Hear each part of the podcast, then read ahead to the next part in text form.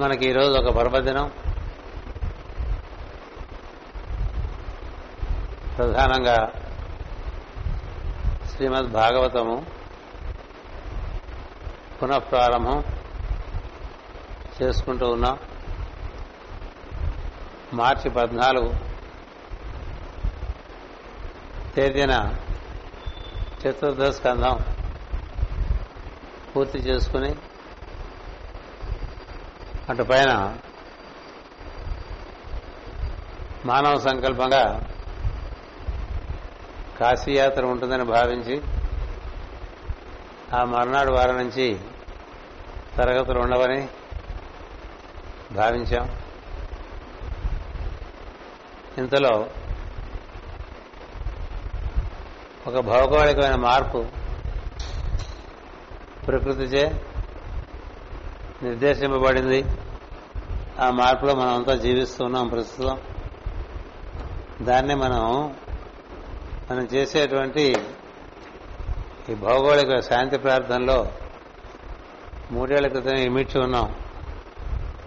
May the mother earth cause the needed adjustments for prevalence of peace and poison అంచేత ప్రకృతి ఓ భౌగోళికమైన మార్పు మనకి ఒక అంటువ్యాధి ద్వారా కొని వచ్చింది. మొత్తం మానవ జాతి అంతా కూడా శుచి శుభ్రత ఇలాంటి విషయంలో ఆసక్తి లేకపోతే తప్పక అనారోగ్యానికి గురై నశిస్తారనేటువంటి ఒక హెచ్చరిక మొత్తం జాతికి ప్రకృతి అందించడం జరిగింది. గత మూడు నెలలుగా భౌగోళికంగా చాలా జననష్టం జరుగుతున్నది. ఇంకా అది కొనసాగుతూనే ఉన్నది. కారణం మానవుడు. శుచిగా ఉండటం శుభ్రంగా ఉండటం అనేటువంటిది చాలా మటుకు మర్చిపోవటమే. బహిర్శుచి అంతఃశౌచము ఈ రెండు ప్రధాన మనిషికి. అది ఉంటే మనకి ఆరోగ్యం బాగుంటుందని పెద్ద ఎప్పుడో చెప్పారు ఆయుర్వేదంలో. అది ఇప్పుడు మనకి ఒక నిర్బంధ స్థితిగా ఏర్పడిపోయింది. ఆ నియమం పాటించకపోతే మనకి అనారోగ్యం కలుగుతుంది అనేటువంటి ఒక భయం కలిగి ఉన్నాం. అలాగే చాలామంది లక్షలాది జనం మరణించడం. ఒకటి గుర్తుపెట్టుకోవాలి. ఈ మరణించిన వారందరి గురించి మనం ప్రార్థన చేయాలి. లోకహితం కోరేవాళ్ళం. కేవలం ఉన్న వాళ్ళ గురించే కాదు వెళ్ళిపోయిన వాళ్ళ గురించి కూడా. ఎంతమంది జనం ఈ సమయంలో వెళ్ళిపోయారో మూడు నెలలో ఒక మహాయుద్ధంలో కన్నా ఎక్కువ మంది వెళ్ళిపోయారు. అది ఇంకా కొనసాగుతూనే ఉంది. మన వరకు ఒక ఆత్మనియమంగా లోపల బయట శుచిగా ఉండే ప్రయత్నం చేసుకుంటూ ఉండాలి. ఆ కారణం చేత అలాగే నాకు కలిగిన అనారోగ్యం కారణం చేత మనకి ఈ తరగతులు ఇన్నాళ్ళు నిర్వహింపబడలేదు. మళ్ళీ ప్రభుత్వం అనుమతి ఇచ్చిన తర్వాత మళ్ళా మనం విధంగా ఈ కార్యక్రమాల్ని ఏర్పాటు చేసుకోవటం జరిగింది. నలభై మంది కన్నా ఎక్కువ మంది చేర్చవద్దని కార్యకర్తలకు చెప్పాను. మిగతా వారంతా పరోక్షంగా వినవచ్చు. ప్రత్యక్షంగా వింటలో ఒక ఆనందం ఉన్నది. పరోక్షంగా వింటలో కూడా ఆనందం ఉన్నది. ఎందుకంటే మన ఇంట్లో మనం కూర్చోవచ్చు. మన సోఫాలో మనం కూర్చొని మన ఐప్యాడ్ మన ల్యాప్టాప్ మన ఒంట్లో పెట్టుకుని కులాసాగా వింటూ ఉండొచ్చు. కావాలంటే పక్క నుంచి ఏమైనా తింటూ ఉండొచ్చు కూడా మనకు కనబడదు. ఎదురుకుండా ప్రత్యక్ష ప్రసారం ఉంటుంది పరోక్ష ప్రసారం ఉంది. ఈ పరోక్ష ప్రసారం కూడా మనకి మాస్టర్ సివి గారి మార్గంలో మున్ముందు అదే ఎక్కువగా మనకి సాక్షాత్కరించేట్టుగా కనపడుతూ ఉన్నది. ప్రపంచంలో పెద్ద పెద్ద సమావేశాలు కూడా పరోక్షంగా నిర్వర్తించుకుంటున్నారు. అందుచేత నేను ఈ ప్రవచనం చేసేప్పుడు ఈ ప్రత్యక్షంగా ఉన్నటువంటి మీ మీరు పరోక్షంగా ఎన్నో చోట్ల నుంచి ఎక్కడి నుంచో వింటున్న వారందరినీ ఉద్దేశించి పలకడం అనేటువంటిది ఒక దర్శనం నేను చేసుకుంటూ ఉండాలి కదా? ఇంకో ఇంకో కిటికీ ఓపెన్ చేసుకోవాలి నాలో. ఇట్లా అన్ని ఎంతమంది వింటుంటే అందరికీ కూడా శుభాకాంక్షలు. అంచేత ఈ పర్వదినం మనం ఎందుకంటున్నాం అంటే ఇది భాగవతం పునఃప్రవేశం పారాయణం ప్రకృతి అనుమతించి. ఇంతకాలం ప్రకృతి అనుమతించరా మార్చి ఇరవై రెండు నుంచి మనకి నిర్బంధం వచ్చింది. మార్చి పద్నాలుగు మనం ఆపేసాం ఇరవై రెండు నుంచి నిర్బంధం వచ్చింది. అక్కడి నుంచి మళ్ళీ ఈ నెలలోనే ఈ సూర్యగ్రహణం అయిపోయిన తర్వాత మొదలుపెడదామని ఇలా ప్రారంభం చేసుకున్నాం. మనం అంతా ఇక్కడ ముప్పై ఆరు మంది చేరాం. పర్వాలేదు. యాభై చేరలేదు. నలభైకే ప్రమతి చేయమని చెప్పాను. అని చేత ఇలా వస్తుంటే బాగానే ఉంటుంది.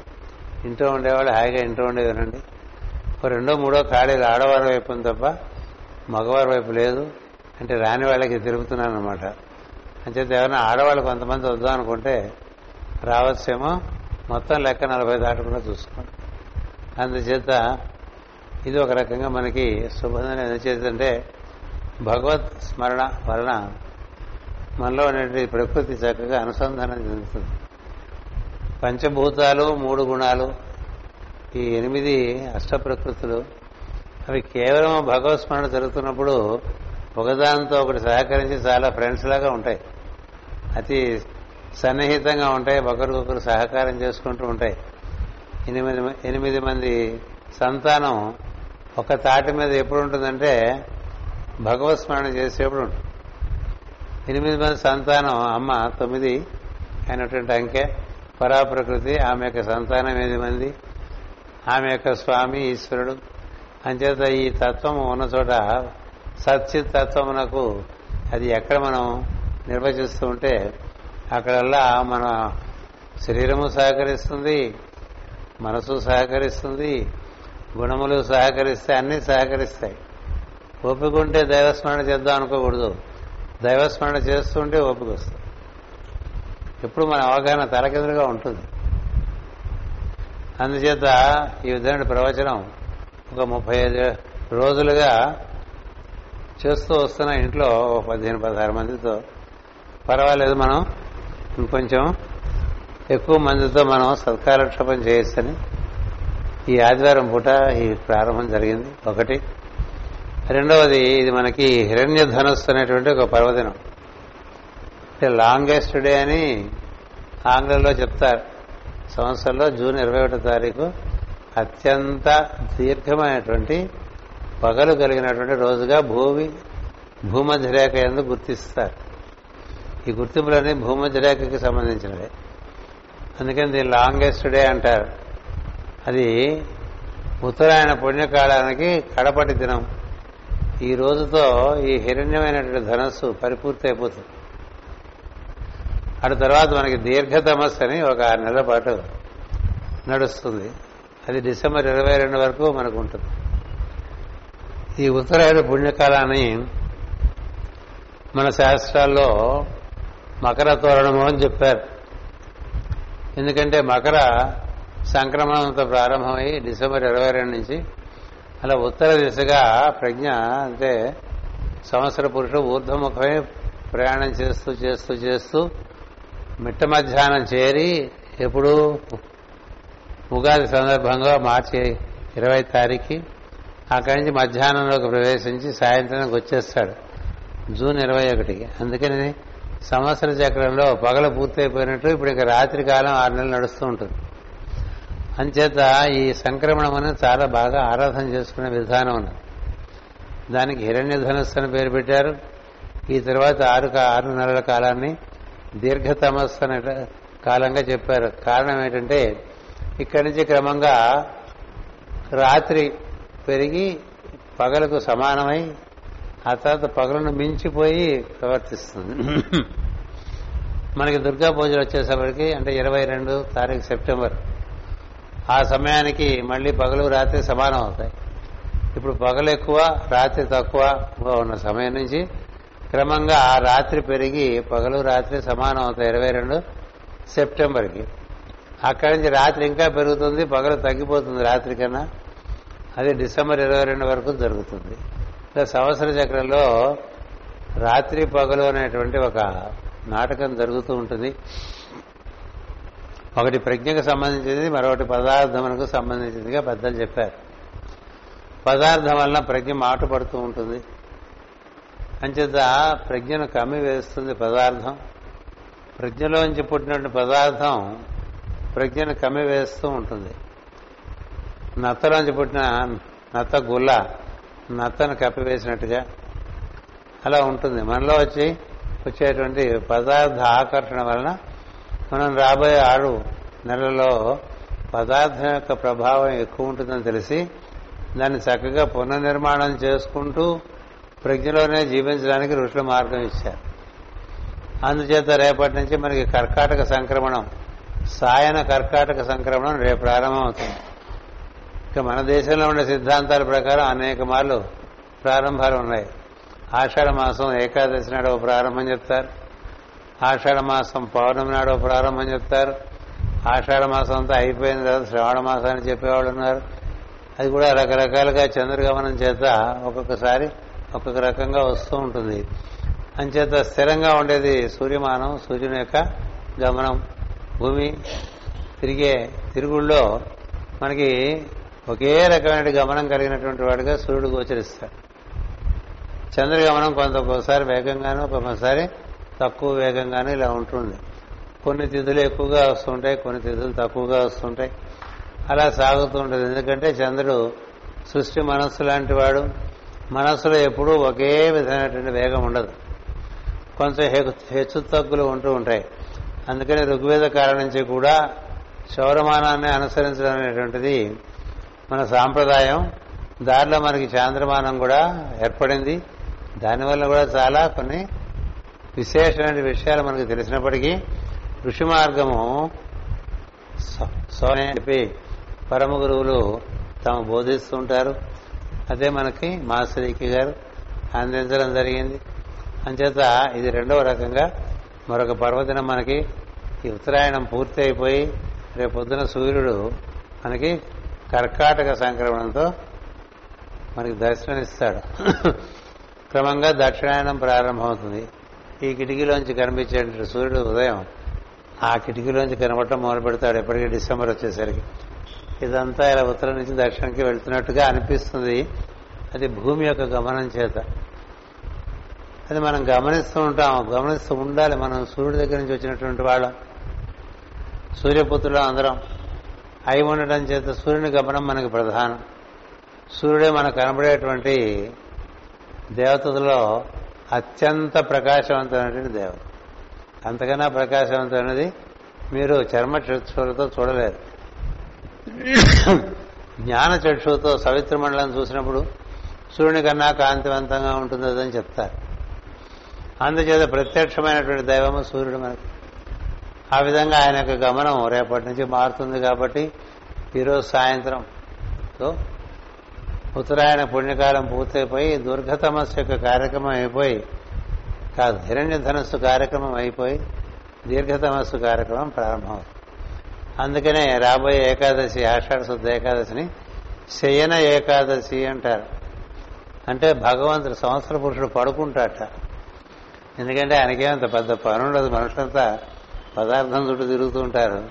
అని చేత మనం కాస్త రిలాక్స్ అవసరం పడుకుంటాట మళ్ళీ ఎప్పుడు కార్తీక శుద్ధ ఏకాదశి నాడు ఆయన లేస్తాట ఇవాట్ల చెప్పుకుంటూ వచ్చారు. అవగాహన కోసమే రకరకాలుగా చెప్పారు. విషయం మూలం అర్థమైతే చాలు మనకి. అందుచేత అదొక విషయం. మూడవది ఆదివారం సాయంత్రం. ఆది అంటే సృష్టి కాదే? కదా సృష్టి కాదే ఆదివారం. సృష్టి కూడా ఆదివారం నాడే ప్రారంభమైందని చెప్తారు. శనివారానికి పూర్తయిందని చెప్తారు. ఏడు రోజుల సృష్టి. చెప్పుకున్నాం భాగవతం తృతీయ స్కందంలో. అంచేత ఏడు రోజుల సృష్టిలో మనకి మొట్టమొదటి పంచమహాపాతకలు పుట్టి ఆ తర్వాత సనక సనందనాథులు పుట్టి ఆ తర్వాత రుద్రులు పుట్టి ఆ తర్వాత ప్రజాపతులు పుట్టి ఆ తర్వాత వాక్కు పుట్టి ఆ తర్వాత వాంగ్మయం పుట్టి ఆ తర్వాత మనవులు పుట్టారు. అట్లా ఏడు రోజులు కథ చెప్పుకున్న. వాళ్ళందరూ ఎవరో కూడా చెప్పుకుంటూ వచ్చాం. ఎంతకాదు కదా. అలాంటి ఆదివారం. అన్ని ఆది అన్ని వారాల కన్నా ఆదివారం ప్రధానమైనది ఆత్మపరమైనటువంటిది. ఒకటి. రెండోది ఆదివారం సాయంత్రం అత్యంత ప్రధానమైనది. ఎందుకంటే సాయం సమయం. అది అశ్విని దేవతల యొక్క అనుగ్రహం ఉంటుంది. రుద్రుడు యొక్క అనుగ్రహం ఉంటుంది. తర్వాత ఆదివారం సాయంత్రం ఆరు గంటలకి గురుహోరం ఉంటుంది. సో ఆదివారం సాయంత్రం గురుహోర మనకి ఆరు గంటలకు ఉన్నప్పుడు మనకి ఏం జరుగుతుందంటే గురువు అంటే మనకి వ్యాప్తినిచ్చేటువంటి వాడు ప్రజ్ఞకు వ్యాప్తినిచ్చేటువంటి వాడు. సూర్యుడు అంటే ప్రజ్ఞే. అందుకని సూర్యుని ఓం అని పిలుస్తారు. సూర్యుడి శబ్దం ఓం గురుడి శబ్దం గా గా ప్లస్ ఓం గో అవుతుంది. అందుకని గో అనేటువంటి శబ్దం అత్యంత ప్రధానమైన శబ్దం అని చెప్తారు. గోవింద గోపాల గోవు ఇలా కొన్ని పదాలు గౌరీ గంగా గాయత్రి అవి కూడా చేర్చి మొత్తం ఆ శబ్దాలు అత్యంత పవిత్రమైన శబ్దాలుగా చెప్తారు. అందుకని మీరు ఎన్ని కార్యక్రమాలు ఎలా చేసుకుంటున్నా ఆదివారం సాయంత్రం చాలా పవిత్రమైన కార్యక్రమంలో ప్రవేశించాలి ఈ కలియుగంలోని. ఈ భాగవతం ఆదివారం సాయంత్రం చదువుకుంటే చాలా మంచిదని వేదవ్యాస మహర్షి భాగవతంలో రాసిచ్చారు. అందుచేత మనం ఆదివారమే చెప్పుకుంటూ వస్తున్నాం భాగవతం. అలాగే చెప్పుకుంటూ ఉందాం భగవంతుడు మనకి అనుమతించినంతకాలం అది మరొక విషయం. ఇంకొక విషయం ఏంటంటే ఈరోజు అమావాస్య కదా.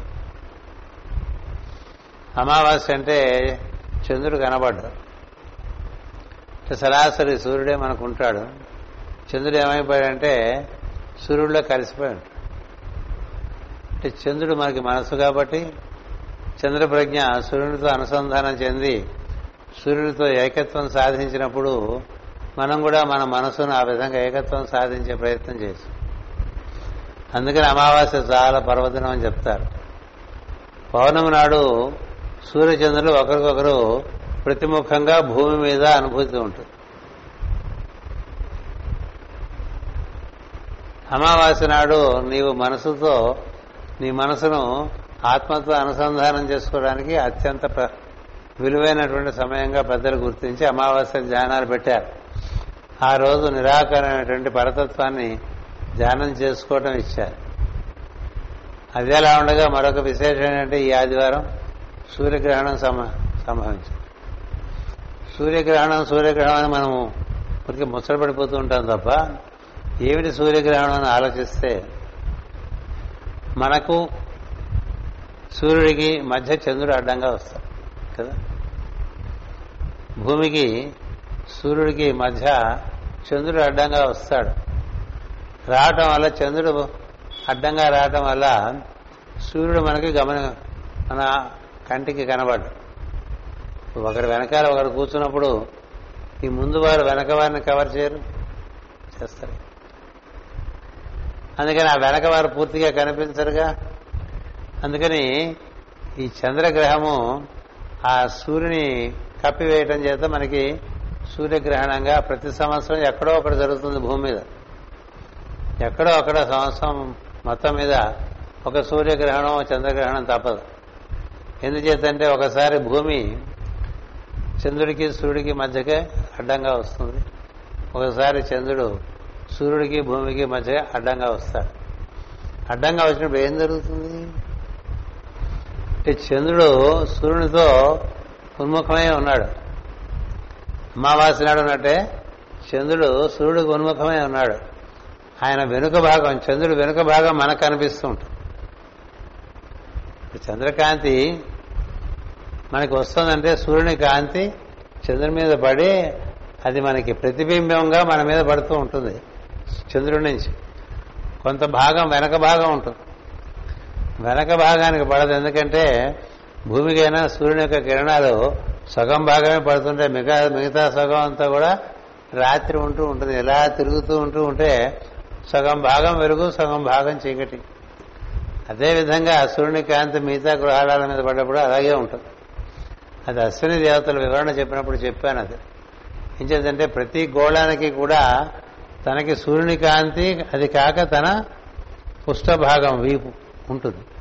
ఇప్పుడు మనకి ఏం జరుగుతుందంటే చంద్రుడు యొక్క ముఖము భూమి వైపు ఉన్నటువంటి ముఖము అది మనకి కాంతిహీనంగా కనిపిస్తుంది.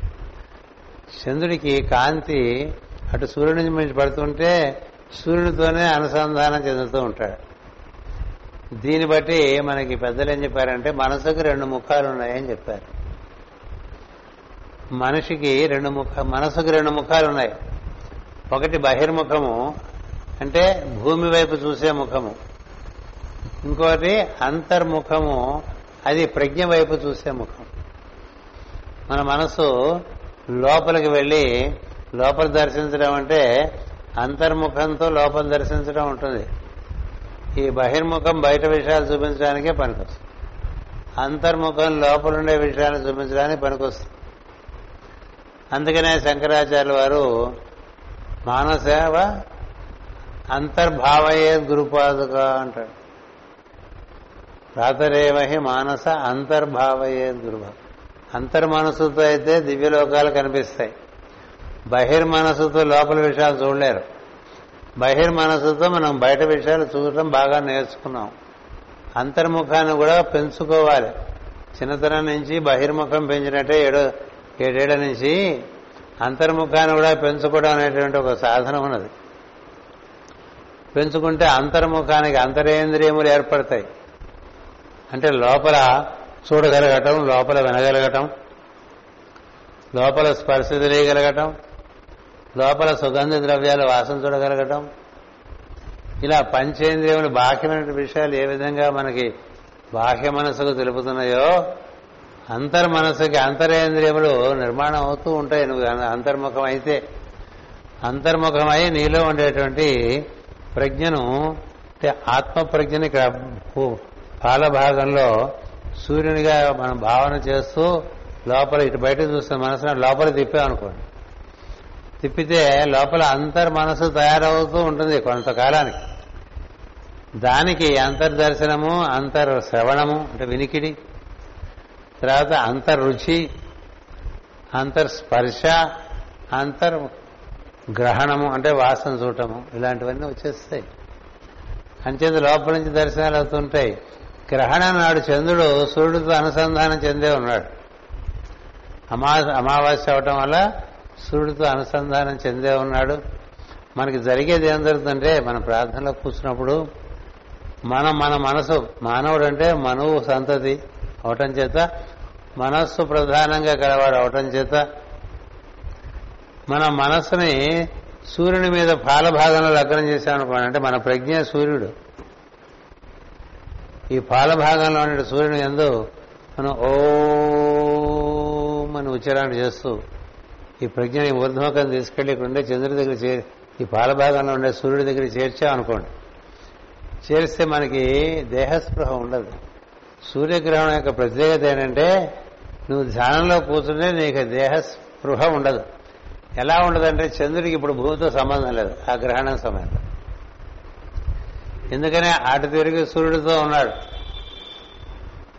ప్రతిపన్ ముఖ్యరాకాంత అని మనం అంటూ ఉంటాం కదా అమ్మవారిలాగా. అమ్మవారి స్తోత్రాల్లో అట్లా శివుణ్ణే చూస్తున్నటువంటి అమ్మవారికి ఇంక మరి సృష్టి ఉండదు. అలాగే మనం మనలో ఉండేటువంటి సూర్యప్రజ్ఞను చూస్తూ ఉంటే మనకి మన దేహ యొక్క భావన ఉండదు. దేహ సంబంధించినటువంటి మనసు ఉండదు. ఇంద్రియములు ఉండవు. అందుకని మనసు ఈ రెండు భాగాల్ని ఈజిప్ట్ దేశం వాళ్ళు గ్రీక్ దేశం వాళ్ళు వాళ్ళు చక్కగా చిత్రీకరించుకున్నారు. మనకు ఆ సంకేతం లేదు. ఇది మనసు అంతర్మనస్సు బహిర్మనస్సు ఉందని మన శాస్త్రం చెప్తుంది. వాళ్ళు ఎలా పెట్టారు తెలుసా? సింబల్ ఒక దేవత వెనక్కి చూసే ముఖం ఒకటి ముందుకు చూసే ముఖం మనకి పంచముఖాలు ఉన్నాయి కదా? పంచముఖాలు. ఈ ఒక మనస్సు అంటే ఇటు ముందుకు చూసేది ఒకటి వెనక్కి చూసేది ఒకటి. అలా ఉందనుకోండి మన మనస్సు మనం అలా ప్రజ్ఞ వైపు ప్రసారం చేస్తూ ఇటు పదార్థం వైపు ప్రసారం చేస్తూ. అందుకని ఈ గ్రహణం రోజున మనం ప్రత్యేకంగా ధ్యానం మనకి మూడు గంటల సమయం ఇచ్చారు. నాకు కొంత బలహీనం చేత ఒక గంట కూర్చుని వెళ్ళిపోయాను. మూడు గంటలు కూర్చున్న వాళ్ళు కూడా ఒక జీవుడు ఉన్నాడు. ఆయన చివరికి వచ్చాడు. ఏం చేతంటే నీకు దేహస్పృహ ఉండదు. అందుకని ఈసారి గ్రహణం వచ్చినప్పుడు మళ్ళీ ఇది గుర్తుపెట్టుకుని అప్పటి వరకు మీకు గుర్తుంటే? దేహస్పృహ కల్లా లోపల పాలభాగంలో సూర్యుని దర్శనం చేస్తూ ఉంటే మనసుతో అంతర్మనసుతో చేసే ఆ దర్శనం వల్ల ఈ దేహస్పృహ మనకి విడిపోతుంది. అది నిత్యం చేసుకుంటూ ఉండొచ్చు. ఒక సూర్యగ్రహణం కోసమే వేచి ఉండక్కల అలా ప్రయత్నం చేస్తుంటే అది సూర్యగ్రహణం రోజున మనకి సిద్ధిస్తుంది. ఈ చంద్రగ్రహణం రోజున సూర్యగ్రహణం రోజునే చాలా మందికి చక్కని ఉపదేశాలు జరిగినాయి. పొత్తనామాచుడు భాగవతం రాయడానికి కూడా గ్రహణ కాలమే కారణం. అప్పుడే ఆయనకు వినిపించింది. వినిపించడం చేత ఈ భాగవతం మనకి చక్కగా తెలుగులో వేదవ్యాస ఇచ్చిన దానికన్నా మిన్నగా భక్తి రసాన్ని బాగా ఇందులో ఏర్పాటు చేసి ఇవ్వటం చేత ఆంధ్రులు ఆ విధంగా భరత జాతిలో అనుగ్రహింపబడ్డారు అని చెప్పి మాస్టర్ గారు ఈ రహస్య ప్రకాశంలో రాసి ఉంచారు. సంస్కృత భాగవతం కన్నా తెలుగు భాగవతము నిర్ద్వందంగా భిన్నమైనటువంటి విషయం. అలాంటి భాగవతం మనం చదువుకుంటున్నాం. దాంట్లో పంచమ స్కంధంలో మనం ప్రవేశిస్తున్నాం. ఎన్ని విశేషాలు ఈ రోజున. నా ఊరికే పొద్దున ఈ మనసుడి తిప్పితే ఇవన్నీ పోగేస్తూ ఉంటుంది కదా. అందుకే నేను కనబడే ఆదివారం సాయంకాలం. తర్వాత అమావాస్య. అటుపైన ఉత్తరాయణ పుణ్యకాలం యొక్క పరిసమాప్తి. అటుపైన సూర్యగ్రహణం. ఇన్ని విషయాలు ఒకసారి మనకి కలిసి రావటం ఉందే. అది ఒక శుభదనం. అందుచేత మళ్ళీ ఒక పునఃప్రారంభం. ఈ కాలచక్రంలో ఎప్పుడు మొదలు పెడితే అప్పుడే పునఃప్రారంభం.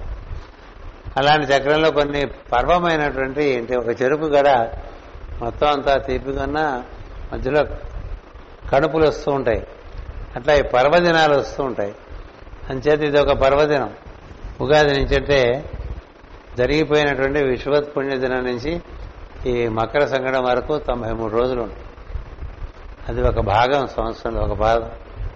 ఒక భాగం అయింది. రెండో పాదం ప్రారంభమవుతోంది. ఇది మనకి సెప్టెంబర్ ఇరవై రెండుకి రెండో పాదం అవుతుంది. డిసెంబర్ ఇరవై రెండుకి మూడో పాదం అవుతుంది. మళ్ళీ మార్చి ఇరవయో తారీఖు నాలుగో పాదం అవుతుంది. అందుచేతనే ఇవాళ అకల్ట్ మెడిటేషన్ కూడా మనకి ఎలా ఉంటుందంటే hunter reached the shore the sailor reached the shore man became the hunter అని ఉంటుంది కదా? అన్నీ ఇస్తూనే ఉన్నాం. మీరు ఒకసారి చూసుకుంటే అన్నీ మనకి జ్ఞప్తికి వస్తేనే రాధమాధం యాప్లో ఇతర విషయాల కన్నా ఇలాంటి విషయాలకు ప్రాధాన్యంగా ఇచ్చి పెడుతున్నాం. భాగవత సూక్తులు కూడా నవగోపికా సంఘం వారు చాలా చక్కని స్ఫూర్తితో చక్కని విషయాలను కూడా అక్కడ పేర్కొంటూ ఉన్నారు. అది చదివినప్పుడు నేనైనా చెప్పానని నాకు అనిపిస్తుంది.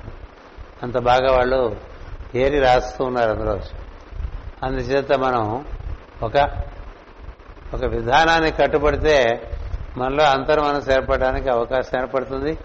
అలాంటి మనసుతో ఒక భాగవతం చదువుకుంటే అక్కడ రాసిన వాక్యాల కన్నా ఎక్కువ మనకు గమనికకు వస్తుంది గ్రహింపునకు వస్తుంది.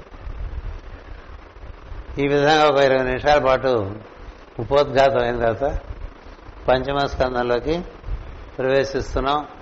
పలికిడిది భాగవతమట పలికించేవాడు రామభద్రుండట. ఇప్పుడు ఈ భాగ ఈ పంచమ స్కంధం పలికించేవాడు కృష్ణదేవుడట అనాలి చెప్తాను ఎందుకు. నేను పలికిన భవహరమగునట వేరుండు పలుకొగనేలా.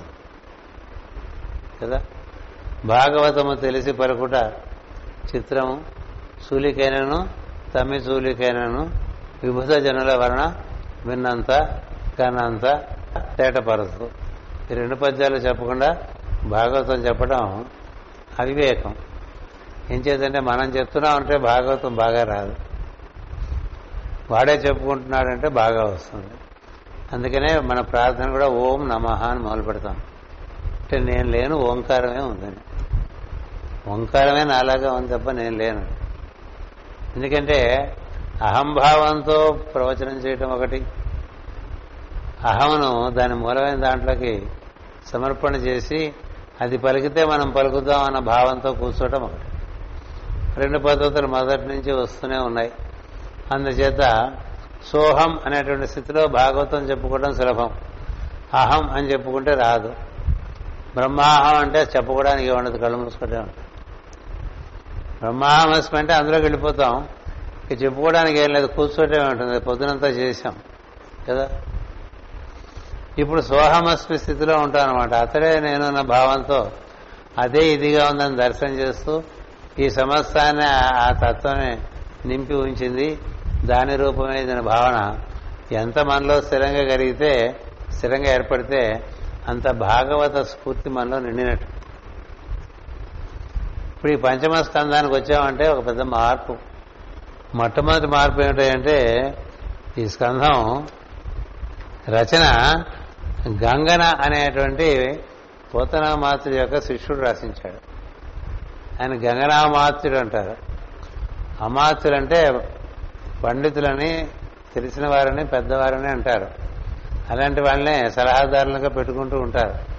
అందుకని అమాత్యులంతా తెలిసిన వారు కాకపోవచ్చు. తెలిసిన వారందరూ అమాత్యులే కదా? పోతనామాత్యుడు గంగనామాత్యుడు అంటారు కదా? అలాగే అమాత్యులైనటువంటి వాడు ఉన్నారు తిమ్మరసు చాణక్యుడు లాంటి వారు. వాళ్ళు రాజ్యాలను చక్కగా సుభిక్షం చేసి సనాతన ధర్మాన్ని మళ్ళీ పునః స్థాపితం చేసినటువంటి వాడు. ఈ గంగన అనేటువంటి పోతన శిష్యుడు ఆయన చేశారు ఈ అనువాదం ఈ పంచమ స్కంధం దీనిని పోతన రచన కన్నా తక్కువ అని కొందరు భావించరు కానీ రచన పోతన రచనకు సాటిగానే ఉండను అన్నారు. ఇక చెప్తే తిరుగులేదు. ఎందుకంటే మాస్ గారు మళ్ళీ పోతనే వచ్చాడేమో అని చాలా మందికి సందేహం. స్థలం. మళ్ళీ వ్యాసుడే వచ్చాడేమో అని కూడా కొంతమంది అన్నారు. మళ్ళీ మనకి ఈ సాహిత్యం ఉందే మాస్టర్ గారి దగ్గర నుంచి వచ్చిన సాహిత్యం అది గోదా వైభవంలో కానీ శ్రీపతిలో కానీ రాసలీలలో కానీ ఋతుగానంలో కానీ దాని యొక్క ఆ రుచిని తెలిసిన వాళ్ళు మాస్టర్ గారు కనుక కవిగానే ఉండిపోతే ఒక పెద్ద ఉద్యమం వచ్చేసేది తెలుగు భాషకని చెప్పి అనుకునేటువంటి తెలుగు పండితులు చాలా మంది ఉన్నారు. ఎందుకంటే ఆయనకి అంత అధికారము తెలుగు మీద ఏర్పడి వారికి ఉన్న స్ఫూర్తితో వారు తెనాలి రామకృష్ణ కవి అనేటువంటి ఒక మహా వ్యక్తి యొక్క జీవితాన్ని కూడా చక్కగా రీసెర్చ్ చేసి ఒక థీసిస్గా రాసి ఆంధ్ర యూనివర్సిటీకి ఇచ్చి పట్టభద్రులై అంటే డాక్టర్ ఆఫ్ లెట్ లిటరేచర్ అనేటువంటి ఒక సర్టిఫికేట్ తీసుకున్నారు. సర్టిఫికేట్ మాట ఎలా ఉన్నా ఏనాడైనా మనకు అదే అది వివరించుకోవాలి. ఎందుకంటే రామకృష్ణ పరమహంస రామకృష్ణ తనాలి రామకృష్ణ కదా. ఆయన ఎంతటి మహాత్ముడో ఎంతటి యోగో ఎంత తంత్రము తెలిసినవాడో ఎంత మంత్రము తెలిసినవాడో ఎంతటి పూర్ణ జ్ఞానో మాస్ గారు వివరించారు. అందుకని ఆయన మొదటి నుంచి పోతనా మాత్రుడు ఇవి రాయలేదు ఈ పద్యాలను కూడా రెండు మూడు పద్యాలు చెప్పారు. ఏదని పూణులాకి ఇచ్చి పద్యం పోతన మాస్టర్ లాంటి వాడు రాయడం చెప్పారు అలాంటి పద్యాలు రాసే తత్వం కాదు పోతన ఆయన. పరిపూర్ణమైనటువంటి సమగ్రమైనటువంటి జ్ఞానం కలిగిన వాళ్ళు దూషణకు దిగరు అని చెప్పారు. మళ్ళా ఇక్కడ చెప్తున్నారు దీనిని పోతన రచన కన్నా తక్కువ అని కొందరు భావించరు కానీ రచన పోతన రచనకు సాటుగానే ఉండును. అనువాదము కూడా పోతన వలనే శ్రద్ధాభక్తులతో చేయబడినది. ఇట్లే సింగన షష్ఠ స్కందమును కూడా చక్కగా అనువదించను. ఆ తర్వాత స్కందం సింగన నాయన చేశారు. వెలిగందుల నారయ్య రచించిన ఏకాదశ ద్వాదశ స్కందములు మాత్రము రచనలోను అనువాదములోను చాలా తక్కువగా ఉన్నవి అని చెప్పేశారు నిర్మహమూటాన్ని ఊరికే ముఖస్థుతికి పొగిడే పద్ధతి మాస్టర్ దగ్గర లేదు పొగట్టానికి అర్హత లేని చోట విమర్శ చేయరు కానీ పొగడరు. ఎక్కడ పొగడవలసిన అవసరం ఉంటే అక్కడ పరిపూర్ణంగా పొగుడుతారు. ఇప్పుడు చూడండి నలుగురు విషయాలు చెప్పారు ఇక్కడ. పోతన గంగన సింగన మరొకరు వెలిగందల నారాయ. ఇందులో గంగన సింగన పోతన వలనే చక్కగా భక్తి శ్రద్ధలతో అనువదించారు. ఈ వెలిగందల నారే మాత్రం పదకొండు పన్నెండు అధ్యాయాలు అంత బాగా చేయలేదు అని చెప్పారు అంటే ఏమిటి అర్థం? పదకొండు పన్నెండు అధ్యాయాలు చదువుకునే పరిస్థితి వస్తే మనకి ఎందుకంటే మన విధంగా మన నత్తనడకన నెమ్మదిగా సాగుతుంది కదా మన భాగవతం అలాంటి పరిస్థితి వస్తే సంస్కృత భాగవతం కూడా దగ్గర పెట్టి చెప్పుకోవాలి. మీ అందరికీ తెలుసో తెలీదో మాస్టర్ గారు ఈ రహస్య ప్రకాశం రాసేప్పుడు వేదవ్యాస కృతమైనటువంటి సంస్కృత మ- మహాభాగవతం కూడా పక్కన పెట్టుకుని ఇక్కడ పోతానని చెప్పారో చూసి అక్కడ చెప్పిన దానికన్నా ఆయన ఎక్కువ బాగా చెప్తే ఇక్కడ ఈయన చాలా ఎక్కువ చెప్పారని చెప్పారు. మాధుర్యం ఉన్న చోట పోతను కొంత మించిపోతారు. అలా చెప్పుకుంటూ వచ్చారు. అందుకని ఆయనకు మొహమాటం లేదు మాస్టర్ గారు. ఎక్కడైతే విమర్శ ఉందో దాన్ని ఎక్కువ దాని జోలిపోక సూచించి వదిలేసి ప్రశంస ఉన్న చోట మాస్టర్ గారు బాగా ప్రశంసిస్తారు అందుచేత చాలా తక్కువగానున్నవి ఇప్పుడు ఈ గంగనామాతుడు తాను అనువదించిన భాగమును కృష్ణుడికి అంకితము చేసినది చూడండి. గురువుగారు రాముడికి అంకితం చేస్తే ఈయన ఈ భాగాన్ని కృష్ణుడికి అంకితం చేశాడండి. ఎందుకు చేయకూడదు అని ప్రశ్న. అలా ఎందుకు చేశాడు అని ప్రశ్న ఉంటుంది కదా. దానికి ఆన్సర్ అలా ఎందుకు చేయకూడదు? రాముడు భాగవతం మన నామాంకితంగా చెప్పమంటే మొదటి నుంచి చెప్పింది ఏంటంటే సృష్టి కథేగా? అంతేనా? అసలు మొదలు పెట్టడం దేనితో మొదలు పెట్టారు? కృష్ణ నిర్యాణంతో మొదలు పెట్టారు. ప్రథమ స్కందం అంతా కృష్ణ నిర్యాణంతో మొదలవుతుంది. తర్వాత సృష్టి క్రమం అంతా ప్రారంభం అవుతుంది బ్రహ్మకు నారాయణ ఉపదేశం దగ్గర నుంచి తృతీయ స్కంధంలో మనకి కపిలుడు వస్తాడు కదా? అటుపైన చతుర్థ స్కంధంలో ప్రజాపతులు మనవులందరూ వస్తారు. వారి యొక్క సంతతి అంతా వస్తుంది. ఈ దారిలోనే మనకి అనేకమైన కొన్ని మైలురాళ్ళు లాంటి సృష్టి కథలో మైలు రాళ్ళు లాంటి కథలు తీసి మళ్ళీ మనకి విపరీతంగా వివరించారు.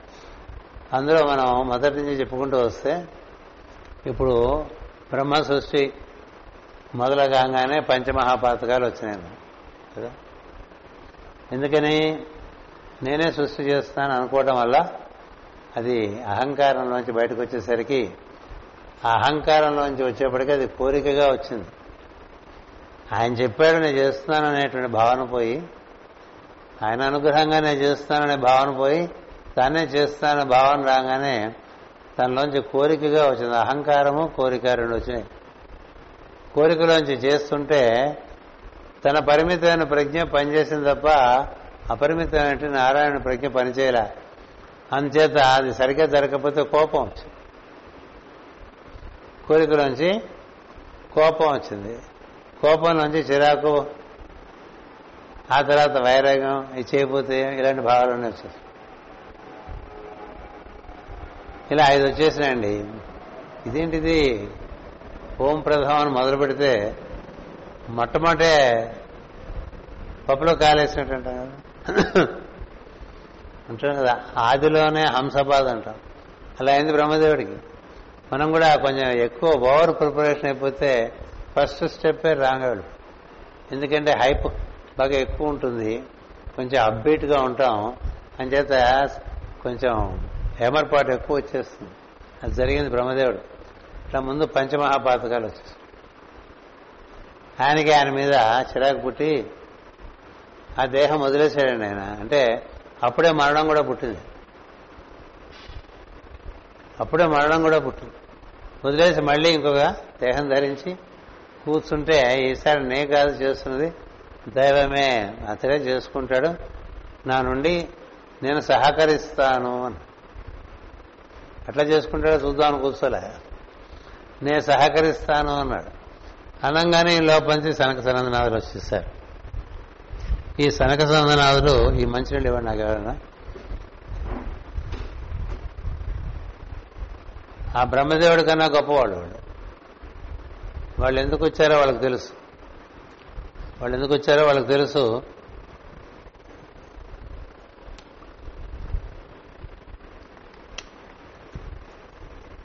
అందుచేత వాళ్ళు బ్రహ్మ మీరు సృష్టి చేయాలి నాతో కూడంటే వాళ్ళు నవ్వారు. చేయమో లేదు చేస్తామో అని లేదు వికటంగా నవ్వలేదు. ఓ చిరునవ్వు చి- మందస్మిత వదనార విందాలతో వాళ్ళు అట్లా ఉన్నారనమాట అంటే మనకి ఏంటి చేస్తారనే చేయరనే? ఈయన కోపం వచ్చు ఎదుటివాడు నవ్వితే కోపం రాదండి. మనం చెప్పింది చేస్తామో చేయమో ఏదో చెప్పకుండా అట్లా ఒక నవమోహం పెడితే ఎట్లా ఉంటుంది? నేను కోపం వచ్చింది. మనలాంటి వాడే మనం కూడా ఆయన లాంటి వాళ్ళే ఏం సందేహం లేదు. కోపం వచ్చింది. కోపం రాగానే ఇదే అదం చూసుకుని ఈ పాల భాగం నుంచి రుద్దులు వచ్చేసారు ఎందుకంటే ఈయన మరి ఇంత కూర్చుంటే అవదని వాళ్ళంతా రెడీగా ఉన్నారు సృష్టి చేయడానికి నారాయణ నుంచి దిగి వచ్చి రుద్రులంటే పరతత్వం నుంచి సరాసరి దిగి వస్తారు. సనక సనందనాలు అలాగే దిగి వచ్చేసారు అంతకుముందు పంచమహాపాతకాలు ఈయన వల్ల దిగి వచ్చేసినాయి మూడు వచ్చేసినాయి కదా. రుద్రులు వచ్చిన తర్వాత నాలుగో వారుగా ప్రజాపతులు వచ్చేసారు ఐదో వారుగా అప్పుడు మనకి వాగ్మయ వాక్కు వచ్చింది ప్రజాపతులు వచ్చిన ఐదో. ఆరవగా ఆరవదిగా వాక్కు నుంచి వాంగ్మయం అంతా వచ్చేసింది. వేదాలన్నీ వచ్చేసినాయి. అవన్నీ వచ్చిన తర్వాత ఏడో వారుగా మనువులు వచ్చారు. ఇప్పుడు ఆ మనో కథ మనం చదువుకుంటున్నాం. స్వయంభూ మనో శతరూప. ఆ మనోకేమో స్వ- ఆ స్వయంభూ మనకి తొమ్మిది మంది ఆడపిల్లలు ఒక మగ పిల్లవాడు పుట్టారు కదా. మగ పిల్లవాడు కపిలుడు. ఆడపిల్లలు సరే చాలా మంది ఉన్నారు. చెప్పమంటే చెప్తా పేర్లని. మీకు ఈ పాటి కంఠపాఠం అయి ఉండాలి కదా. కళ అనసూయ ఖ్యాతి శ్రద్ధ అరుంధతి అటుపైన ఆవిర్భూ గతి శాంత అనేటువంటి వాళ్ళు ఆధ్వర్య క్రియా శాంత అనేటువంటి తొమ్మిది మంది వచ్చేసారు. వాళ్ళందరికీ బ్రహ్మదేవుడే తొమ్మిది మంది ప్రజాపతులుగా తయారైపోయి వాళ్ళని వివాహం చేసుకుని అక్కడి నుంచి కన్న సంతతి అంతా నాలుగో అధ్యాయంలో చెప్పుకున్నాం. మూడో అధ్యాయంలో కబురుడు పుట్టినటువంటి మొట్టమొదటి అవతారం భగవంతుడి అవతారం. ఆమె దేవహూతికి సృష్టి క్రమం అంతా చెప్తూ ఆయన దేవహూతికి ఆ సమస్తము వివరిస్తూ చక్కగా భక్తి జ్ఞాన వైరాగ్య యోగాలన్నీ చెప్పేస్తాడు. అందుకని తృతీయ స్కందం అంత విస్తారం అయిపోయింది రెండు ముద్ర రెండు భాగాలుగా ముద్రించుకోవాల్సి వచ్చింది మనం. అటు పైన చతుర్థ స్కందానికి మనం వచ్చేసరికి ఈ ప్రజాపతులకి ఎలాంటి వాళ్ళు పుట్టుకొచ్చారని చెప్పుకుంటూ వచ్చాం. చెప్పుకొచ్చి ప్రథమ భాగంలో అందులో కొలికి పూస ఎవరయ్యా అంటే ఈ దక్షుడు. ప్రజాపతులందరూ కూడా సాక్షాత్ బ్రహ్మస్వరూపులే పరబ్రహ్మ స్వరూపులే ఈ దక్షుడు వాళ్ళలో అహంకార ప్రజ్ఞగా వస్తాడు. ఇతను బాగా నిర్వహించి నేనే చేస్తానన్న భావంలో పడి ఈశ్వరుని నిరాకరిస్తాడు. అంచేత ఆ ఘట్టం ఆ స్కంధంలో బాగా వివరించి చెప్పడం జరుగుతుంది. చతుర్థ స్కంధంలో ద్వితీయ భాగం వచ్చేసరికి ఈ మనువు పుట్టినటువంటి మగపిల్లలు ఉత్తానపాదుడు ప్రియావ్రతుడు ఆడపిల్లలేమో తొమ్మిది మంది మగపిల్లలేమో ఉత్తానపాదుడు ప్రియవ్రతుడు. మీకు ఈ లింక్ ఉంటే మనం చక్కగా అవి మననం చేసుకోవడానికి అలా నారాయణ తత్వం నుంచి చతుర్ముఖ బ్రహ్మ అటుపైన సనక సందనాథులు రుద్రుడు ప్రజాపతులు మనువులు ఈ స్వయంభూ మనువు అలా వరుసగా మన ఈ సోపాన క్రమంలో ఇటు నుంచి అటు నిచ్చినకి వెళ్ళిపోతూ ఉండొచ్చు. దానిలో మన ధారణ ధారణ శక్తి కూడా పెరుగుతుంది. ఈ బాహ్యమైన విషయములందు ఆసక్తి ఉంచడానికి బాహ్యమైన మనసు పనికొస్తుండగా ఈ దివ్యమైన విషయాలు మనలో బాగా ధారణ చేయడానికి అంతర్ మనసు బాగా పెంపొంది- పెంపొందించుకోవాలి. అందులో ఉంటే అవన్నీ బాగా గుర్తుంటూ ఉంటాయి. అటు పైన మనకి చతుర్థ స్కందం ద్వితీయ భాగంలో సరే పృథు చక్రవర్తి. ఆయన ఈ భూమిని ఎలా ఉద్ధరించాడు? అంటే ఉత్తానపాదుడు ప్రియవ్రతుడు అని ఇద్దరు కొడుకులు. తొమ్మిది మంది కూతుళ్ళు. ఎవరికి? స్వయంభవ మనకి శతరూపు ఈ కూతులను ప్రజాపతులకు ఇస్తారు. తొమ్మిది మంది. వారి నుంచి సంతానం ఒక పక్క. ఈ ఉత్తాన ఉత్తానపాద ద్వారా భూమి ఏర్పాటు చేసే కార్యక్రమం చేస్తాడు.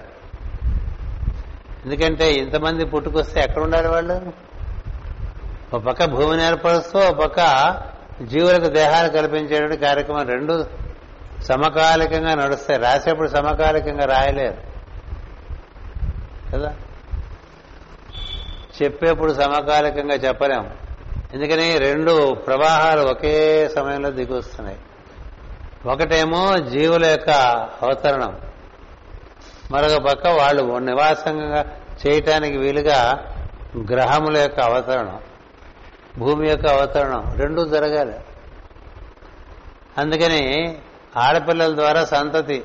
జీవులందరూ బయటకు వాళ్ళంతా దివ్య సంతతే. వాళ్ళంతా దివ్య సంతతే.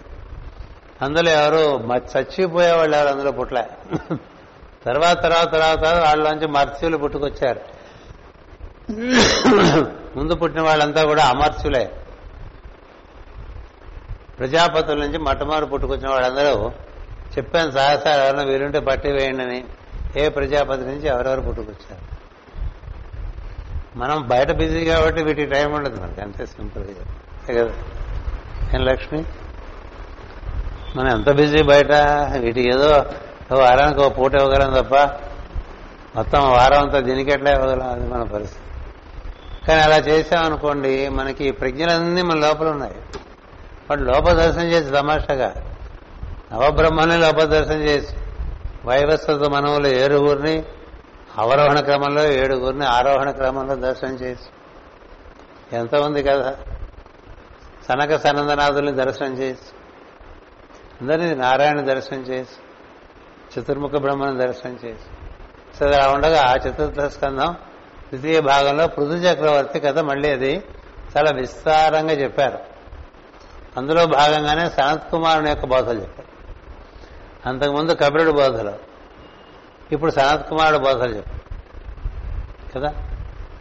ఈ సనత్ కుమారుడు బోధలు ధ్రువునికి చెప్పిన తర్వాత నారాయణ దర్శనం ధ్రువుడికైతే పృథు చక్రవర్తికి అయితే పృథువుకి చెప్పడం అనమాట పృథువుకి నారాయణ చేసిన ఉపదేశం ఉంటుంది.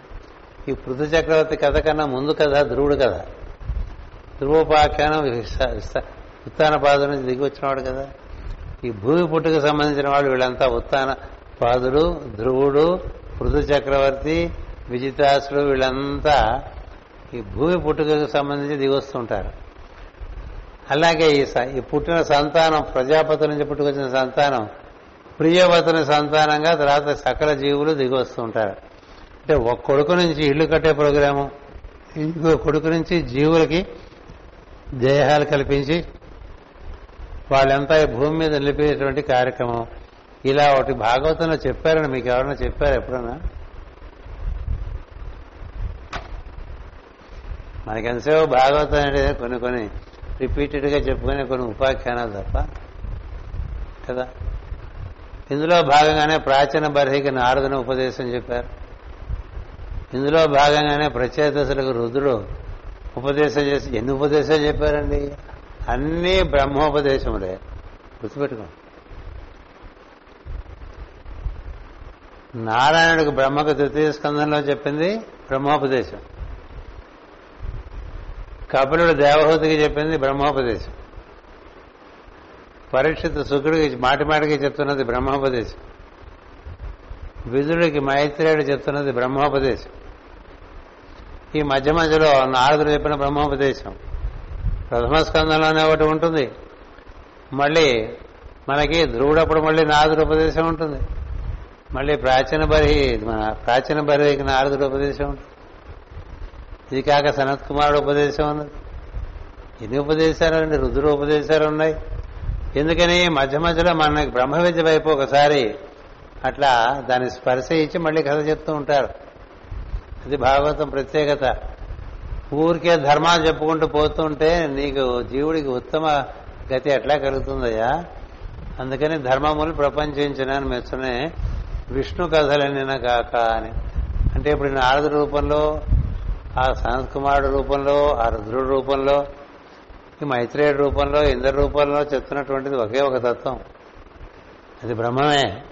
దాని భాగవతంలో విష్ణువు అంట అందుచేత ఇప్పుడు ఆ బ్రహ్మమే రాముడుగా వచ్చాడు రామబ్రహ్మం.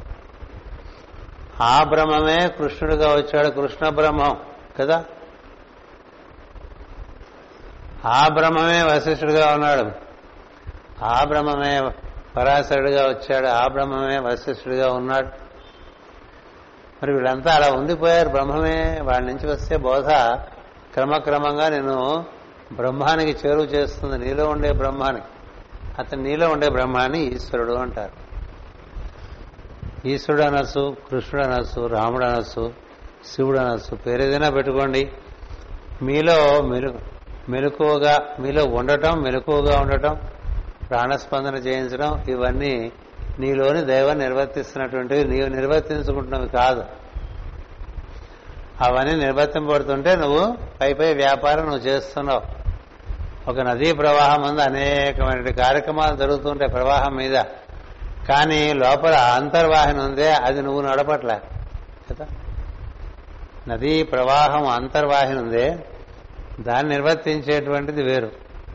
పైన మనం నిర్వర్తించే వాళ్ళం అంతా కూడా ఈ లోపల ఆ వేగాన్ని మనం నిర్వర్తించలేము దాన్ని సరస్వతి అంట ప్రవాహం అంటే సరస్వతి అంబితమే నదీతమే దేవితమే సరస్వతి అంటే కదా. నువ్వే తల్లివి తల్లి. నువ్వే తల్లి. అట్లా కొండలైనా సరే ఎక్కేస్తుంటే దిగిపోతూ పాతాళమైనా పడిపోతూ పైకెక్కుతుంది కింద జరుగుతూ ఉంటుంది ఒడ్లన్నీ కోసేస్తూ ఉంటుంది ఆ ప్రవాహానికి అడ్డులేదు కదా. ప్రవాహానికి అడ్డేముంది ఒక నది పొంగి మొదలు పెడితే ఇంక మరి ఎవరు ఆపగలరు ఎవరు ఆపలేరు? అలాంటిది సరస్వతి ప్రవాహం. ఇలా మనం ఒకే బ్రహ్మాన్ని దర్శించడానికి అనేక విధాలు ఇచ్చారు. మన పెద్దలు ఏకం సత్ విప్రా బహుదా వదంతి. అందుచేత అప్పుడప్పుడు అప్పుడప్పుడు తరచు బ్రహ్మోపదేశం చేస్తూ ఉంటుంది భాగవతం. ఇప్పుడు ఒక ప్రాచేతసులకు రుద్రుడిచ్చినటువంటి ఉపదేశం తర్వాత నారాయణుడు కనపరిచి వాళ్ళని ఆశీర్వదిస్తాడు. దాంతో మనకి చతుర్థ స్కంధం ద్వితీయ భాగం పూర్తయిపోయింది. అసలు ఈ ఘట్టాలన్నీ ఇలా జరిగినాయనైనా గుర్తుండాలిగా మన మేధస్సులో? అందుకని ఎప్పుడు ఏంటంటే వెనక్కి వెళ్తుండాలి దీని వెనకేం జరిగింది? దాని వెనకేం జరిగింది? దానికి ఏమేం జరిగింది? అలా కొంచెం మనం నెమరు వేస్తున్నాం అనుకోండి. నెమరు వేస్తుంటే క్రమంగా మనకి మనలో స్థిరపడితే మన ధారణ శక్తి పెరుగుతుంది. ధారణ శక్తి పెరిగిన కొద్దీ విద్య విద్య ఎక్కువ నువ్వు ధరించగలిగేటువంటి అవకాశం వస్తుంది. ఎంత విద్య నువ్వు ధరించగలిగితే అప్పుడు నువ్వు విద్యాధరుడు అవుతావు. విద్యాధరుడు విద్యాధరుడు అంటే ఎవరయ్యా అంటే ఎన్ని విద్యలైనా సరే వాళ్ళ దగ్గర ఉండిపోతాయండి. పిలిస్తే పలుకుతాయి. అలా ఉండాలి విద్యలు. వాటి పట్టు కూర్చోవడం కాదు. వాటిని మసం చేసి కూర్చోవడం కాదు. వాటి ఎందు నీ కలిగినటువంటి అనురాగం చేత అవి నీ ఎందు మిత్రత్వం కలిగి ఉండి నీకు అవసరానికి వాట్ల అవతరించి నీకు సహాయం చేస్తుంది. అందుకని ఆ విద్యాధరులు ఆకాశంలో గమనం చేస్తూ ఉంటారని చెప్తాం. అందుచేత ఈయన ఈ విధంగా కృష్ణకుని కృష్ణునికి అంకితం చేస్తానని అన్నాడు అంటే కొంతమంది పరిమిత జ్ఞానం కలిగిన వాళ్ళు రాముడికి అంకితం చేస్తే గురువుగారు ఈయన తగుదనమ్మా అని కృష్ణుడికి అంకితం చేశాడు. కొంతమందిని కొన్ని రకాలుగా ఒకసారి కుదిపి చూస్తారు. కదా? అది దివ్య సంకల్పమే. చెప్పిందంతా కృష్ణ గురించే కదా?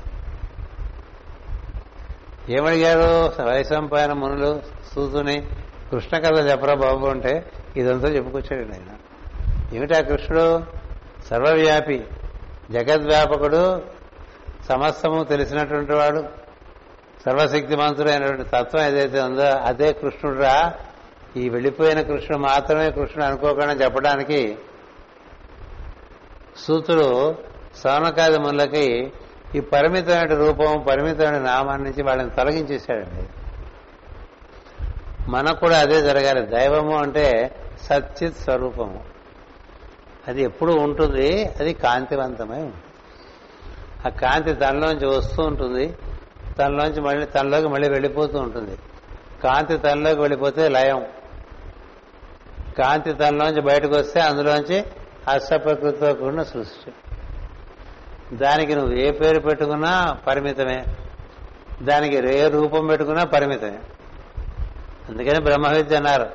దాని పేర్లు పెట్టగా నీకు పేరుందని దానికి రూపం పెట్టగా నీకు రూపం ఉందని నువ్వు పేరు రూపంలో ఇరుకుపోయిన వాడివి వాడిని ఇరికించక ఇందులో కదా? మనకన్నా పెద్దవాడిని మన మనలాగానే ఎందులోనే ఇరికిస్తే మనకు కంఫర్ట్ ఉంటుంటుంది. కదా? పెద్దవాడిని చిన్న విషయాలు ఇరికించే ప్రయత్నం చిన్నవాళ్ళు చేస్తూ ఉంటారు. ఎందుకంటే వాళ్ళు ఇరుకులో ఉన్నారు కాబట్టి నామరూపాదులు ఇరుకులో. పెద్దవాళ్ళు అంటే ఎవరే అంటే నామరూపాదులకు అతీతమైన ప్రజ్ఞగా తమను తాము దర్శించినటువంటి వాళ్ళు.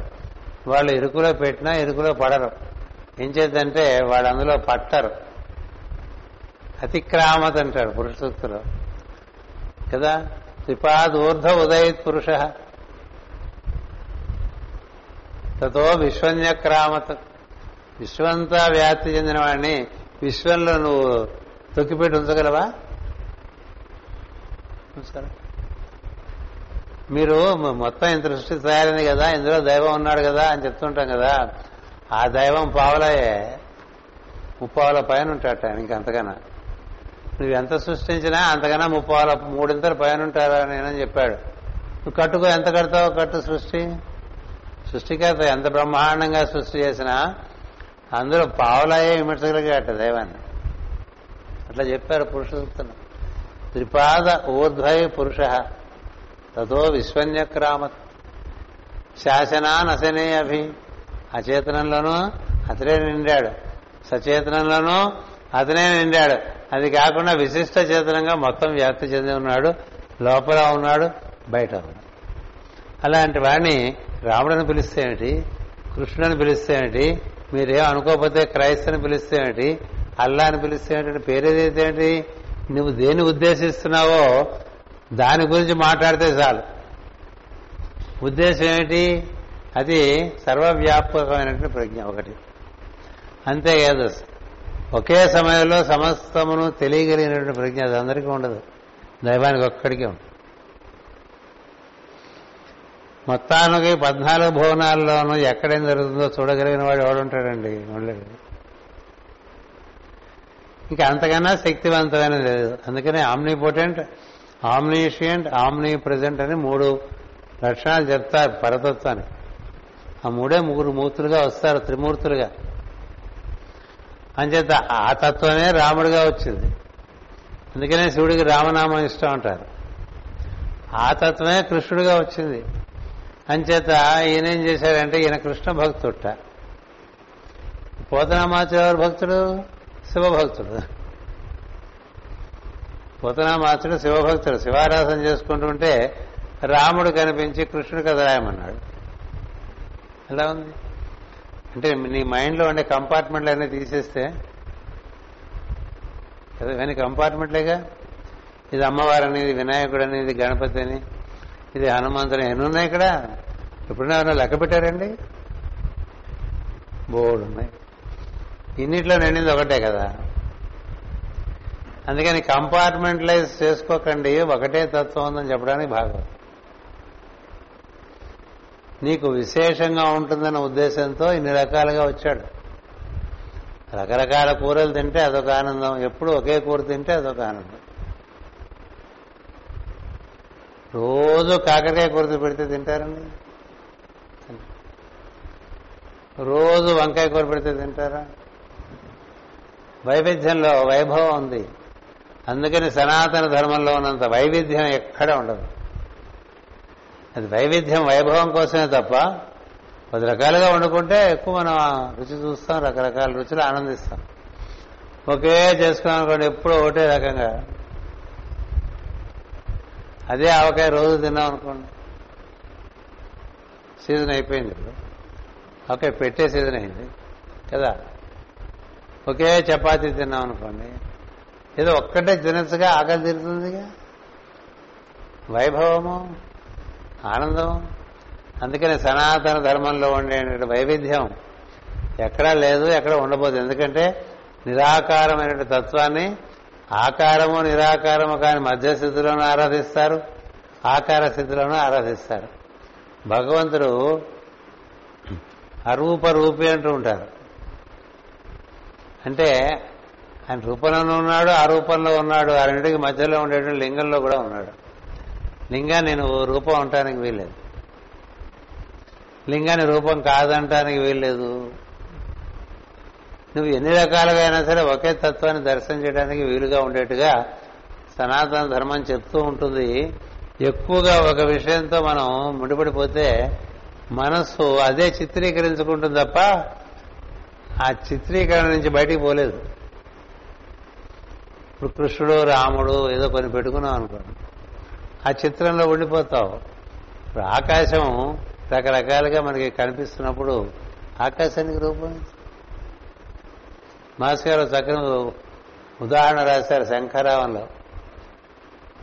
పిండితో దాంతోనే చపాతి చేశావు దాంతోనే పూరి చేశావు దాంతోనే పిండి వంట చేశావు దాంతోనే ఇంకోటి చేసావు ఇంకోటి చేసావు ఇంకోటి చేసావు వంటలు వేరు తప్ప గోధుమ ఒకటే కదా. అట్లా దైవతత్వం ఒకటే ఆ తత్వంతో రకరకాలుగా సృష్టి నిర్వహణ కోసం ప్రజ్ఞను తయారు చేశారు. ఆ చేసిన ప్రజ్ఞలన్నీ అందులో భాగమే. అంచేత అన్య దేవతలను ఎవరు లేరు ఒకడే ఉన్నాడని చెప్పు. తత్వం అది. అందుకని ఈ వెలుగందల నారయ్య కృష్ణునికి అంకితం చేశాడండి. పోతనామాత్రుడుకి ఏ భేదం లేదు. ఏం చేత? శివారాధకుడు రాముడు కనిపించాడు. కృష్ణుడు గురించి రాయమన్నాడు. నన్ను ఆయనకి అంకితంగా ఈయన రాసుకుంటూ వచ్చాడు నాలుగు స్కంధాలు. మధ్యలో రెండు స్కంధాలు వీళ్ళు రాశారు. బహుశా ఆయనకు కూడా ఏమో ఉంటో బాగాలేదో ఉంటో మనకు తెలియదు శరీరం రాత ఏవో వస్తూ ఉంటాయి కదా. అంచేత ఆ సమయంలో వీళ్ళిద్దరు రెండు స్కంధాలు రాశారు. కానీ ఈ స్కంధంలో చెప్పవలసిన విషయాలన్నీ పరిపూర్ణంగా చెప్పలే. అవగాహన తక్కువే. అందుచేత ఈ స్కందంలో మాస్టర్ గారు మేడం బ్లావెట్స్కి సీక్రెట్ డాక్టర్లను ఐసీ సన్వీల్లోనూ ప్రత్యేకంగా చెప్పిన విషయాలను తీసుకొచ్చి ఇందులో పరిశిష్టంగా ఏర్పరిచి దీన్ని పరిపూర్ణం గావించారు భాగవత పంచమ స్కంధాన్ని ఎందుకంటే భూమి పుట్టడం అంటే ఇలా రాలే అది ఇప్పుడు మనకు కనిపిస్తున్న భూమిగా రాలే. కపిలుడు పుట్టేప్పటికీ సగం డిప్పే తయారైంది. అది కూడా అందులో రజస్సులు తప్పండి రేణువులు తప్ప ఇట్లా ఘనీభవించిన భూమి లేదు. చెప్పాను అప్పుడు మీకు అప్పుడు చెప్పాము ఒక పక్క భూమి అవతరించి వస్తుంటే తర్వాత అట్లాగే సంతతి కూడా దేహాలు కట్టుకుంటూ వచ్చారు. ఇప్పుడు సంతతుల గురించి కూడా చెప్తారు ఇక్కడ. ఏంటంటే ఒకప్పుడు మనం గుండ్రంగా ఉండేవాళ్ళం. కొంచెం చూడండి చైనా వాళ్ళ దగ్గర పండ అనే ఒక జంతువు అలా గుండ్రంగా తిరుగుకుంటూ వెళ్ళిపోతుంది. పండ అయినది పాండ. మన పండ అంటే వరిసేవాడు అనుకోండి. అంటే ముందు జాతి మనం గుండ్రంగా ఉండేవాళ్ళం. అందరూ జీవులందరూ. ఇక్కడి నుంచి ఇక్కడ వెళ్ళాలంటే దొల్లుకుంటూ వెళ్ళిపోవటమే ఆ తర్వాత క్రమంగా ఈ మొండెము కాళ్ళు చేతులు ఏర్పడ్డాయి. కొంతకాలం పైనేమో జంతువు తల కింద మనిషి రూపం. కొంతకాలం ఏమో పైన మనిషి తల కింద జంతువు రూపం. అలాంటివి వచ్చినాయి. కొంతకాలం ఏమో రెండు తలకాయలు. కొంతకాలమేమో శిరస్సు మొండెము నాలుగు చేతులు రెండు కాళ్ళు. కొంతకాలమేమో శిరస్సు మొండెము రెండు చేతులు నాలుగు కాళ్ళు. అట్లా రకరకాల ప్రయత్నాలు చేశారండి సృష్టిలో. పరిపూర్ణ రూపం అనేటువంటిది ఇప్పుడు మనం దర్శనం చేసినటువంటి రూపం. ఈ రూపం వచ్చేంత వరకు సృష్టి సాగింది. ఇందులో భాగంగానే మానవులు రకరకాలుగా ఏర్పడుతున్నప్పుడు వాళ్ళలో కలిగిన భావాల ఆధారంగా జంతువులు కీటకాలు కూడా వచ్చేసాయి మనువు నుంచి ముందు దిగుతున్న వాళ్ళందరూ మానవులు. మానవ సృష్టిలోంచి మిగతా సృష్టి ఏర్పడిందని సనాతన ధర్మం చెప్తుంది. డార్విన్ సిద్ధాంతం ఏం చెప్తుందంటే క్రిమి కీటకాదుల నుంచి నెమ్మదిగా జంతువుల్లోంచి జంతువుల్లోంచి పెంపుడు జంతువుల్లోంచి పెంపుడు జంతువుల్లోంచి మనుషులు వచ్చారని చెప్తుంటారు. మనందరికి కూడా అదే అవగాహన ఎక్కువ. ఎందుకంటే మనకి పాశ్చాత్య ప్రభావం మన మీద ఎక్కువ కాబట్టి. అది మన దురదృష్టం. నిజానికి మనవు సంతతి వాళ్ళందరూ కూడా ముందు మానవులుగా వచ్చారు రకరకాల రూపాల్లో ఉన్నారు అప్పుడు. అందుకని మన పురాణాల్లో రకరకాల రూపాల్లో కనిపిస్తుంటారు. కబంధుడు రూపంలో కనిపిస్తే విరాధుడు ఒక రూపంలో కనిపిస్తాడు రామాయణంలో. చదువుకోండి. అప్పుడు చెప్పాను. ఎన్నెన్ని రూపాలు ఎన్నెన్ని రకాలు అన్నీ వచ్చేసినాయి. అందరూ కశ్యపుడి నుంచి వచ్చారు. కశ్యప ప్రజాపతి నుంచి పక్షులు వచ్చినాయి పాములు వచ్చాయి కానీ అందులో ఉండేటువంటి వారు నరులే. అలాగే దేవతలు వచ్చారు అసురులు వచ్చారు. కదా?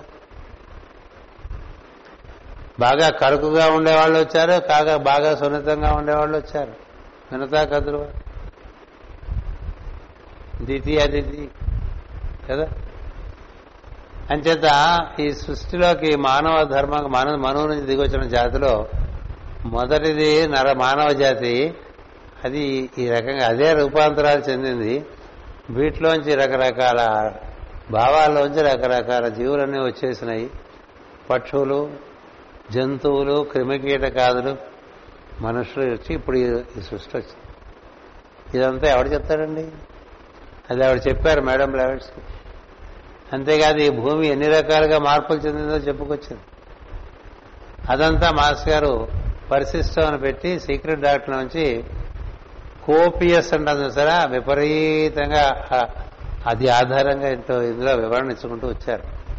మాస్టర్ గారు గ్రంథచౌర్యం అనేటువంటిది ఆయనకి లేచ మాత్రం కూడా ఉండదు. అంచేత ఆవిడ చెప్పిన విషయాలు కాబట్టి ఆవిడని కోట్ చేస్తూ ఇందులో రాస్తూ ఆ మహాత్మురాలు చెప్పినటువంటి విషయాలు మళ్ళీ సపరేట్గా వెనకాల ఈ చ- పంచమ స్కంధంలో వేశారు. అందుకని పంచమ స్కంధం వినటానికి ముందు మేధస్సు కావాలి. దీన్ని బాగా ధారణ చేస్తే మన మేధస్సు బాగా పెరుగుతుంది. ఇప్పుడు చెప్పాను కదా మనవులు ఎంతమంది వాళ్ళ పేర్లు? ప్రజాపతులు ఎంతమంది వాళ్ళ పేర్లు? ఈ ప్రజాపతులకి మనవులకి పుట్టిన వాళ్ళు ఎవరు? వాళ్ళ పేర్లు. మీరు నోట్ చేయండి. నోట్ చేయడమే కాదు మరణ చేయండి. అవన్నీ దివ్య ప్రజ్ఞలు కాబట్టి మీలో దివ్యత్వం మీ స్వభావంలో బాగా చోటు చేసుకుంటుంది. అలా కాకపోతే మామూలుగా ఉండిపోతుంది ఈ విన్నది మర్చిపోతూ ఉంటాం కదా. ఎందుకని అంటే బహిర్మనస్సు ఇది అంతర్మనస్సు వేళ లేదు. పుట్టలే అందులోంచి లో మనస్సు పుట్టదా? పుట్టకపోతే బయట మనస్సు అవే మర్చిపోతూ ఉంటాం. బయట విషయాలు ఇంకా లోపల విషయాలు ఏం గుర్తుంటాయి? ఈ మరపు అనేటువంటిదే మృత్యు అని చెప్పేశారు. అంచేత ఈ ఎంత ధారణ చేయగలిగితే అంత మనలో మృత్యువు నుంచి అమృత్యత్వంలోకి వెళ్తూ ఉంటాం. అప్పుడు అమర్త్యులు అవుతాం అందుచేత ఈ విధంగా ఈయన కృష్ణునికి అంకితం ఇవ్వటం అనేటువంటి జరిగింది. మొదట పోతన ధ్యానించినది పరమేశ్వరుని ప్రత్యక్షమైనది కోదండరాముడు షష్ఠంతములలో సంబోధించినది శ్రీకృష్ణుని అంకితమిచ్చినది శ్రీరామునకు. ఇది సర్వత సర్వావతారమూర్తి అయిన నారాయణ కవి వస్తుధ్వని. దాని అందరి కృష్ణ ధ్యానమే ఈ గంగా మార్గము. ఈయన కృష్ణుడు ధ్యానం పెట్టుకున్నాడు. కృష్ణుడికి అంకితం చేశాడు. ఎలా మొదలు పెట్టాడంటే ఓ పద్యం చదివేసి ఆపేస్తా సంపదలు కలిగి కరుణాసముద్రవై లక్ష్మీదేవి భర్తవై లోకశ్రేయస్సు ప్రవర్తనముగా అవతరించి లోకాతీత గుణములను ప్రదర్శించి గోకులమును విస్తరింపజేసిన నందగోపుని కుమారా అని అంటే ఇది మామూలుగా మనం కంఠస్థం చేయవలసిన పద్యాలు మామూలుగా ఇదటు అప్పుడప్పుడు చెప్తూ ఉండేవాడిని ఇది కంఠస్థం చేసుకోండి అలాగే ఇది చాలా సర్వశుభంకరమైనటువంటి భావం కలిగినటువంటి పద్యం. శ్రీకళ అంటే సంపదలు కలిగించేవాడు శ్రీకర అని పేరు పెడుతుంటాం కదా. శ్రీకరుడు అంటే లక్ష్మి సరస్వతి పార్వతి త్రిశక్తులు శ్రీ. కదా? ముగ్గురిని శ్రీ అంటారు. అవి నీ కలిగించేటువంటి వాడు కరుణాసాగర అపారమైనటువంటి దాక్షిణ్యము కలిగినటువంటి వాడు. ప్రాకట లక్ష్మీ కళత్ర అంటే మొత్తం సృష్టి వైభవం అంతా లక్ష్మి అంటారు. ఎక్కడ వైభవం ఉన్నా ఎక్కడ కళ ఉన్నా ఎక్కడ అందం ఉన్నా ఎక్కడ ఆకర్షణ ఉన్నా అదంతా లక్ష్మి. ఎక్కడ అధికారము శక్తి ప్ర- సమర్థత అవన్నా ఉంటే అక్కడ పార్వతి. ఎక్కడ వాక్కు అద్భుతంగా వ్యక్తం అవుతుంటే అక్కడ సరస్వతి. ఈ మూడు ఉన్నాయనుకోండి ఇంక వాడికనక వస్తుంది? ఇక శ్రీకర కరుణాసాగర ప్రాకట లక్ష్మీ కళత్ర. అంటే ఎందుకని లక్ష్మీదేవి ఇచ్చినటువంటి సంపద వైభవం కలిగిస్తుందంటే ఆనందంగా ఉండాలని. ఈ లోక శ్రేయస్సు కోరేది కూడా త్రిమూర్తులలో విష్ణువే. సృష్టించేది బ్రహ్మ స్థితి కల్పించేటటువంటిది విష్ణువు మళ్ళీ దీన్ని పరిపూర్తి చేసేటువంటిది శివుడుగా చెప్తారు రుద్రుడుగా చెప్తారు. అందుకని ఈ లోకస్సు స్థిరంగా ఉండాలి. సుఖంగా ఉండాలి శ్రేయస్సుతో కూడి ఉండాలి అనేటువంటిది విష్ణువు ప్రధాన లక్షణం స్థితికారపు లక్షణం. అందుకని నువ్వు ఏ పూజ చేసినా ముందు ఇన్నే పిలుస్తావు. శివ పూజ చేసినా ఓం కేశవాయ స్వాహ నారాయణ స్వాహాయ. గణపతి పూజ చేసినా కేశవాయ స్వాహ నారాయణ స్వాహాయ. అమ్మవారి పూజ చేసినా కేశవాయ స్వాహ నారాయణ స్వాహ ఎందుకంటే ఆయన స్థితికారకుడు. నువ్వు ఉండాలి నువ్వు అనుభవించాలి. నువ్వు వృద్ధి చెందాలి. నీకు పరిపూర్ణ ఆనందం కలగాలి. అందుకని ప్రాకడ లక్ష్మి కలత్ర అంటే అలాంటి స్వభావం భార్యగా కలవాడు. మన స్వభావమే మన భార్య అని చెప్తూ ఉంటారు. ఎవరి స్వభావం వారి భార్య అండి అంతే. అందుచేత అలాంటి స్వభావం కలిగినటువంటి వాడ. తర్వాత భవ్య చరిత్ర ఇదే చరిత్ర అంతా కూడా. నువ్వు నడిస్తేనే ఇదంతా ఏర్పడిపోయింది. అందుచేత అవతరించి నడిచేటువంటి వాడిని భవ్య చరిత్ర అంటారు. లోకాతీత గుణములను ప్రదర్శించాడు శ్రీకృష్ణుడు కదా. రాముడు లోకాతీత లీలలు చేయలేదు. గుణమాలను ప్రదర్శించలేదు. శ్రీకృష్ణుడు పరిపూర్ణంగా అన్ని రకమైనటువంటి శక్తుల్ని ప్రదర్శించాడు ఇహలోకము పరలోకము నరలోకము అన్ని లోకాలు సాధించాడు. అలా ఇంద్రలోకానికి వెళ్ళాడు ఇంద్రుడికి బుద్ధి చెప్పాడు. నరకలోకంలోకి వెళ్ళాడు నరకుడికి శిక్షించాడు కదా? ఏ లోకంలోకి వెళ్ళలేదు కృష్ణుడు? అన్ని లోకాల్లోనికి వెళ్ళాడు అన్ని లోకాల వాళ్ళతోనూ ప్రవర్తించాడు. అది అతీతమైన విషయం. అతీతమైన కార్యాలు చేసినట్టు వాడు శ్రీకృష్ణుడు. అంచేత లోకాతీత గుణాశ్రయ లోకము అన్ని కూడా మూడు గుణముల చేత పాలింపబడుతూ ఉంటాయి. ఈయన లోకానికి అతీతమైన గుణములతో ప్రవర్తించినవాడు. పట్టుకుంటే అలాంటి వాడిని పట్టుకోవాలనిపిస్తుంది. తత్వం అంతా అదే. కృష్ణ రూపంగా ధ్యానం చేసుకున్నాడు ఆయన లోకాతీత గుణాశయ గోకుల విస్తారా అంటే గోకులమును విస్తరింపజేసినవాడా? గోకులం అంటే అదొక లోకం గోలోకం. ఈ అష్ట ప్రకృతులకి అధీనం కాకుండా ఆనందమైన లోకంలో ఎవరైతే ఉంటారో అది గోకులం అండి. దాన్ని ఎందో లోకం అని చెప్తూ ఉంటారు. ఏడు లోకాలు దాటిన ఎందో లోకం అక్కడ ఉండే వాళ్ళకి ఏ గుణములు వశం చేసుకోలే వాళ్ళని ఏ పంచభూతములు వశం చేసుకోలేవు. ఎందుకంటే వాళ్ళు ఎప్పుడు ఈ తత్వంతో కూడిపోయి ఉంటారు. ఆ తత్వానికి కృష్ణుని పేరు పెట్టుకున్నారు.